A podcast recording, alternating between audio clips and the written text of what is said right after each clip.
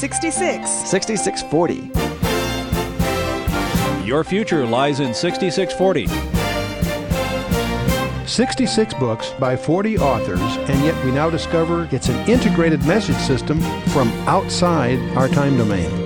Welcome to 6640, the ministry outreach of Koinonia House and Koinonia Institute. Today's Bible teacher is Chuck Missler, connecting the Bible to your life and the world around you. In today's study, Chuck continues his teaching on the book of 1 John, chapter 1.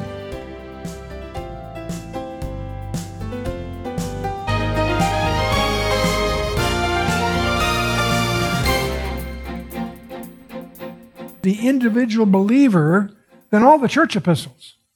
Paul's letters were primarily to the churches. Yes, there's individual instructions, of course, but uh, they're addressed to, they're, they're the church epistles. This one is family. And life is real. And it's a battleground, not a playground. And that's what John is going to be dealing with. This is one of the sons of thunder writing you his letter. This isn't some namby-pamby preacher. This is the son of thunder, if you will. And if a person is wrong about Jesus Christ, he's wrong about God. And if he's wrong about God, he's wrong about everything else. That's, that's basically John's logic in this letter. Now, there's seven contrasts of truth and error in this letter. Now, I want you to start noticing the sevens. The light versus the darkness. The Father versus the world. Christ versus the Antichrist, chapter 2. Good works versus evil works in chapter 2. The, the, the Holy Spirit versus error in chapter 4. Love versus pious pretense in chapter 4. The God-born versus all the others in chapter 5. But again, it's sevenfold contrasts we're going to discover as we proceed through this uh, letter. There are going to be seven tests we're going to look at. The tests of our profession in chapter 1 and 2. Tests of our desire in chapter 2. Tests of doctrine will be called for in chapter 2. Tests of conduct in chapter 2 and 3. Tests of discernment in chapter 4. Tests of motive in chapter 4. And of new birth in chapter 5. This is not a, uh, a, a, a, this is not a uh, introductory course for new believers just getting started. This is heavy stuff. This is serious stuff. So be ready to go deeply into John's uh, uh, uh narrative here. The, the heptadic structure, we have seven traits of the born again. We have seven reasons why this epistle is written. We have seven tests of the Christian's genuineness, seven tests of honesty and reality. We're going to also encounter six liars, not seven, six. And because lion, lion isn't finished, there's still more lion coming, right? Anyway, so so those are just to give you a feeling. Be sensitive. Don't make a big thing of it. Be sensitive to the fact that there is architecture here. The Holy Spirit's got his fingerprints all over this thing. The six liars. We say that we have fellowship with him and walk in darkness. We lie and do not practice truth, he tells us in this first chapter. If we say that we have not sinned and we make him a liar and his truth is not in us, second time we get the liar there. Third one, he saith, I know him and keepeth not his commandments, he is a liar and the truth is not in him. Ouch. Some of these hurt, don't they? But it continues. Who is a liar but he that denieth that Jesus the Christ? He is the Antichrist and denieth the Father and the Son. If, I, if a man say, I love God and hateth his brother, he is a liar. For he that loveth not his brother whom he hath seen, how can he love God whom he hath not seen? Ouch. These things are, uh, these aren't comfortable questions. He that believeth on the Son of God hath a witness in himself. He that believeth not, God hath made God a liar, because he hath believeth not the record that God gave of his Son. So that's John's logic. There it is, six of them. Spiritual fundamentals. We're going to see all inclusive commandments that we believe on Jesus Christ and that we love one another. That's going to be hammered home in many, many ways. A profession of love for others, the Father sacrificing his Son, that's love's last word. And perfect love casteth out fear in chapter 4. Okay, thought we'd never get there, didn't you? We're actually at verse 1 of 1 John. And we're going to we're seeing the first here of three beginnings. There's a beginning in Genesis 1, and there's a beginning in the Gospel of John 1. Here in the Epistle of John, again, he begins at the beginning. That's pretty logical. That which was from the beginning, which we have heard, from which we have seen with our eyes, which we have looked upon and our hands have handled, of the word of life. Notice there's no greeting here. This isn't addressed to a particular church. It isn't addressed to a particular friend. It really becomes somewhat of a sermon in general. There's no greeting here. This is for all God's people everywhere, in effect. And John opens with a strong declaration of the reality of Christ, which he has heard, seen, gazed upon, and handled. That's very palpable. That's very tangible. Heard, he says. Heard is in the present tense. It began in the past, but it still continues. The word heard here is continuing. It's not once and for all, it's continuing. Are we together? Okay. The word seen with physical eyes and uh, the uh, uh, gazed upon and, and uh, contemplated, viewed attentively, intensely studied, contemplated, it, it, really focused on, in other words. It's the word from which we get the word theater, by the way. That was commanding your attention. And uh, it's the same word that Israel gazed when it gazed upon the brazen serpent, Numbers 21, that we talked about before. And handled. We've actually, he actually handled him. Now, that may not be important to you, but from your background from the previous sessions about Gnosticism, you understand that's important. The Gnostics said some of them felt that he wasn't tangible, he was a, a spirit of some kind. He didn't leave footprints when he walked. And we always have a, there'd be probably a question on the final exam. Is there occasion when Christ didn't leave footprints? Absolutely, when he walked on water, right? Okay. Don't let me throw you that on the final. The deity of Christ. All this is a firm rebuttal to the myths of the Gnostics. That's why I put the, we went through all that in previous sessions. The Gnostics, in various styles, denied the tangible existence of Christ. Only John uses the title, the Word. Here, the Word of life. Jesus is the noun of God. Jesus is the verb of God. Jesus is the adjective of God. He, grammatically can fit all three of those, believe it or not. When you look at Jesus, you see the love of God and the holiness of God. That's a big, big statement. Let that sink in. There were three beginnings. Genesis, we just seen one of them just then in First John. Another one is in the beginning, God created heaven and the earth. And uh, Nachmanides and Maimonides, uh, uh, uh, these are writers back in the 12th, 13th century determined that matter, energy, and time and space all had a beginning. Well, the great discovery of 20th century science is the acknowledgement that the universe did indeed have a beginning. That's what leads to the Big Bang's conjectures and all of that. Well, that's exactly what the Bible said the, uh, all along. It opens the, it opened, it says that three times. In the beginning of the Torah, in the beginning of the Gospel of John, and the beginning of First John back in the Gospel of John. In the beginning was the Word, the Word was with God, the Word was God, the same was in the beginning with God. All things are made by Him. Without Him was not anything made that was made. So Jesus Christ is co-existent, co-eternal, and co-equal with God. It's basically what he's saying. The pre-existent Christ, that which was already from the beginning. I love the definition of truth. That's when the word and the deed become one. Christ was predicted all through the Old Testament. When he makes his appearance, the word and the deed become one. And so uh, and that's the sense in which he is both the noun, the verb, and the adjective of God all at one time. Go ahead, get down to the second verse. Didn't think we'd make it, did you? But we're making progress here. For the life was manifested, and we have seen it, and bear witness, and show unto you that eternal life which was with the Father and was manifested unto us. Manifested. See, Christ is also historically manifested, that is, to appear, make, made visible. The Christ of reality is also real experientially. Real Christianity is a personal experience with the Lord Jesus Christ.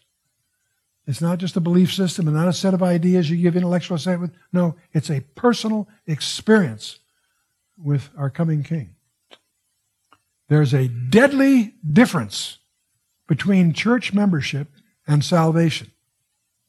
A deadly difference between those two. Knowing about Jesus and knowing him are not the same thing. And that, that is going to lurk through our entire study of 1 John. That which we have seen and heard declare we unto you, that ye also may have fellowship with us.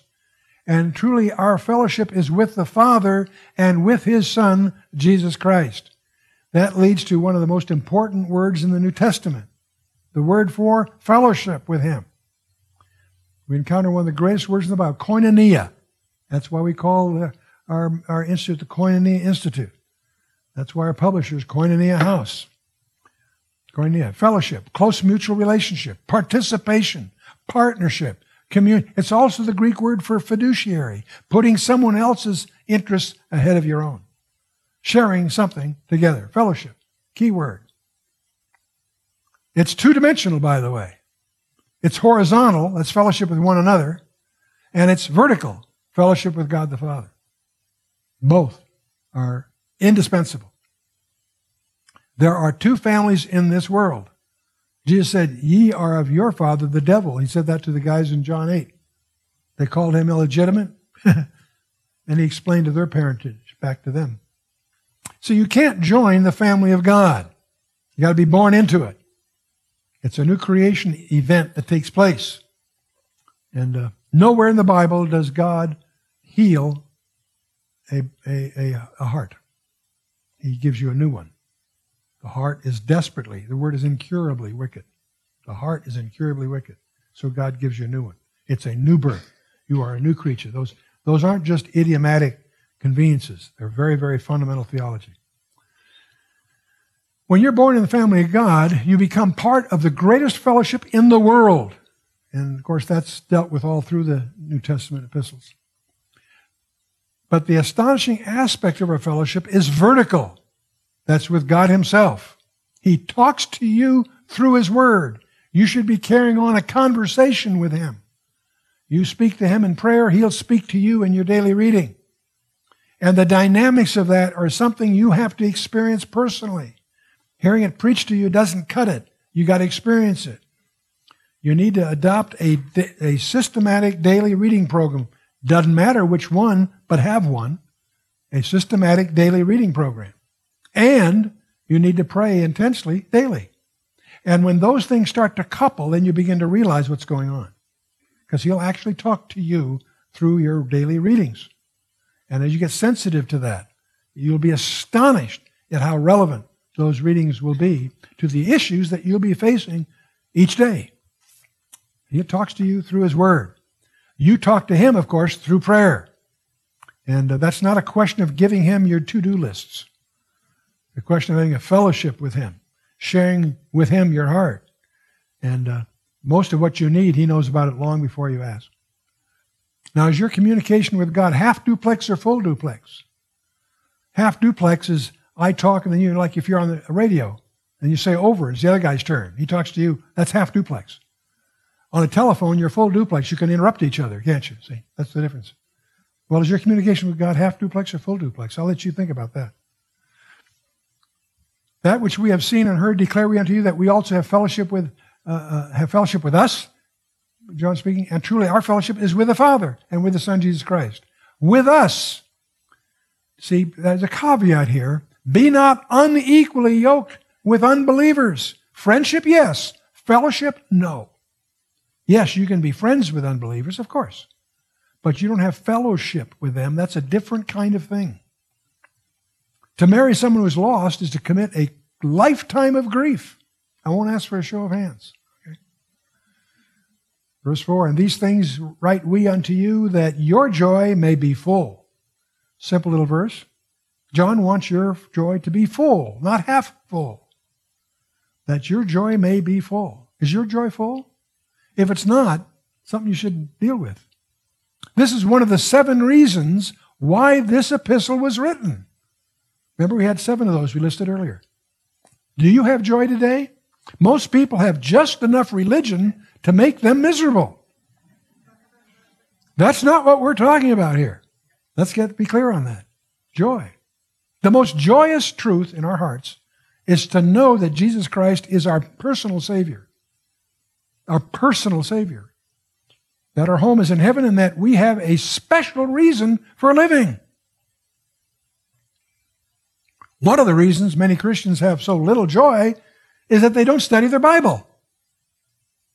If you're not, if your if your life isn't full of joy, it won't surprise me if you also end up admitting that you're not in the Word every day. Jeremiah 15, 16. Thy words were found, and I did eat them, digested them. Jeremiah 15, 16 can start your pilgrimage to joy.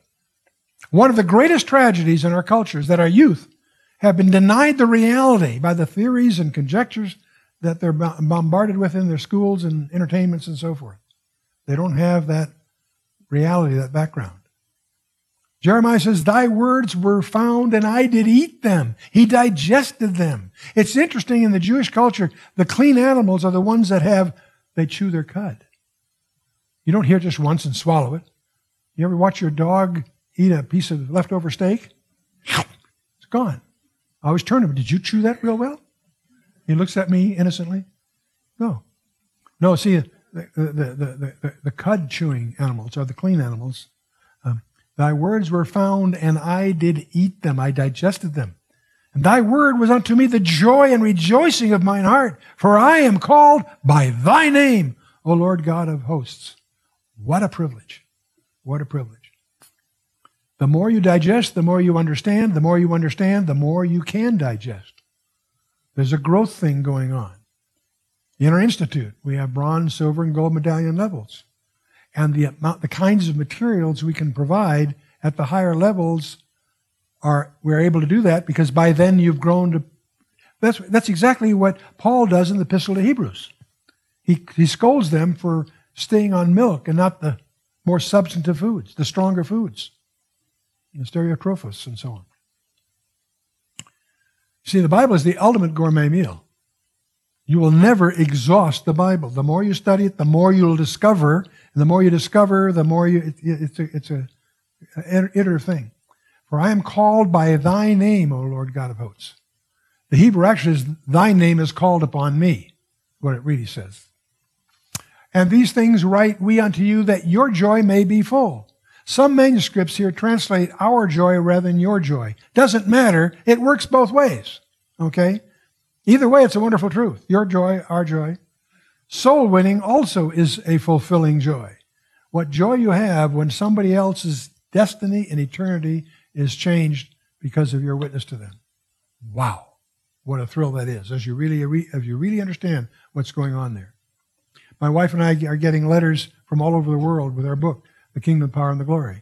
And it's staggering to find the kinds of letters where people describe that their lives are fundamentally changing because of that book, because of what it draws them into. Praise God.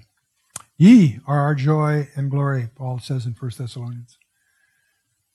This then is the message which we have heard of him and declare unto you that God is light, and in him is no darkness at all. Wow, God is light. That's the, that was the first quote of God in the, in the Bible, isn't it?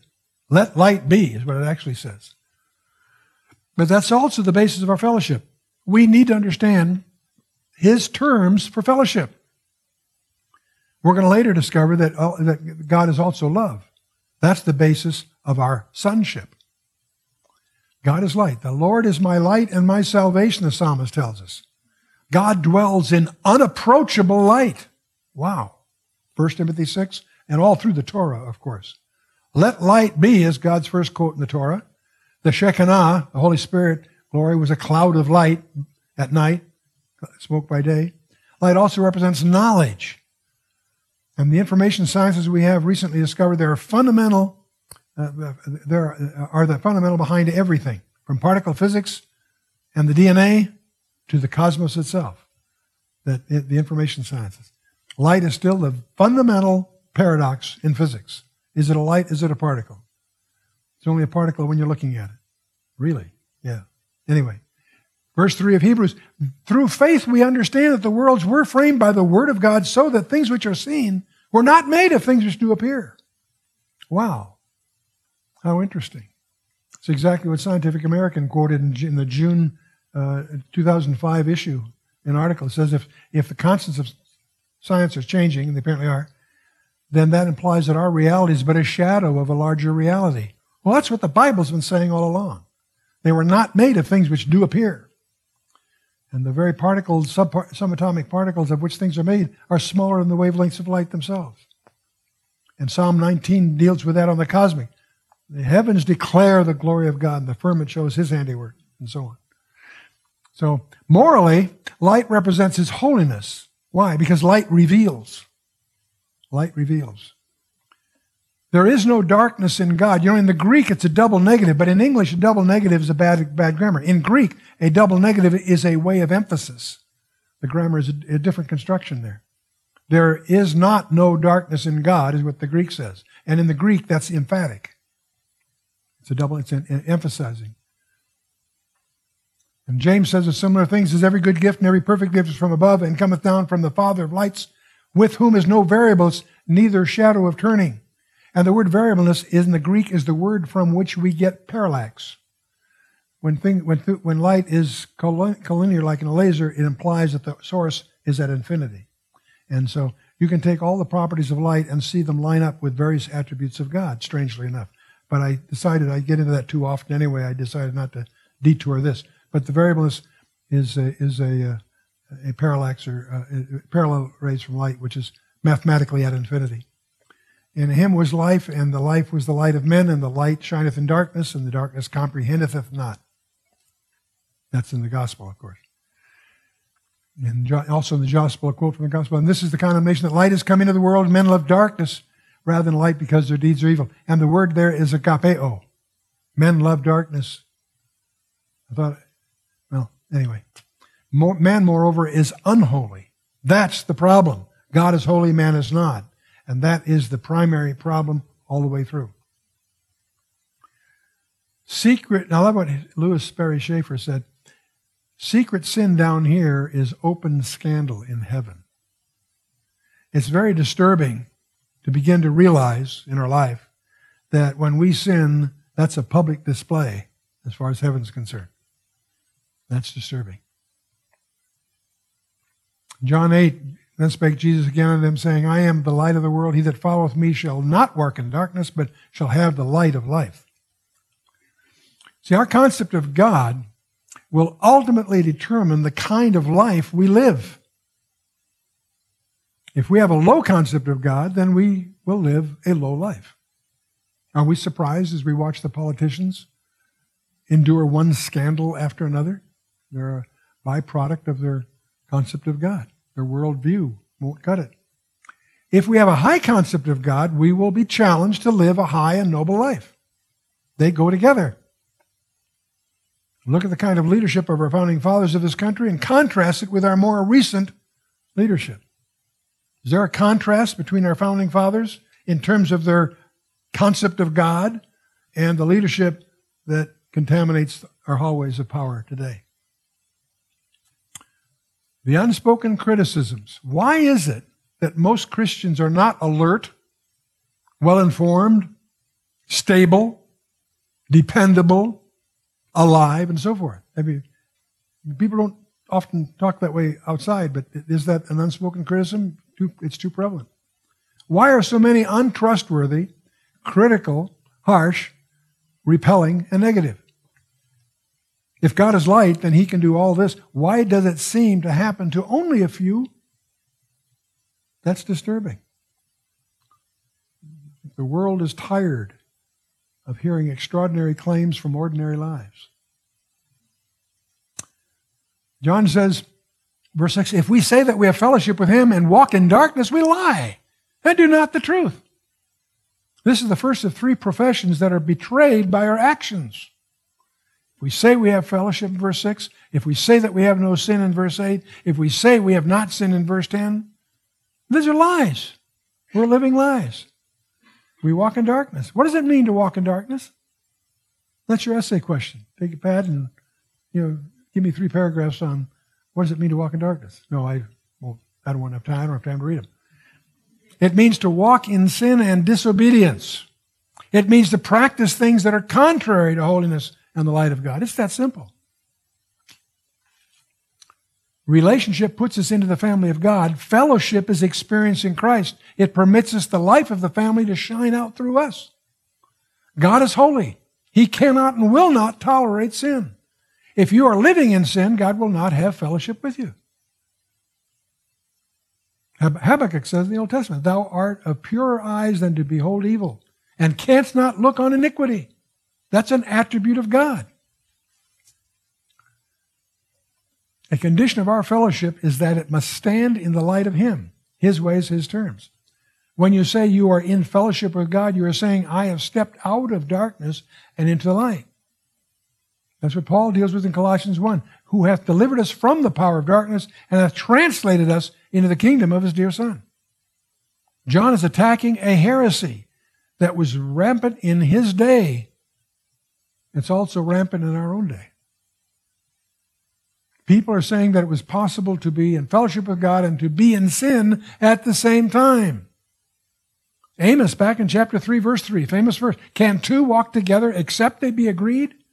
It's interesting that when Abraham offered Isaac, when they walked up that hill, the, the, the uh, actual Hebrew says they both of them went together in agreement.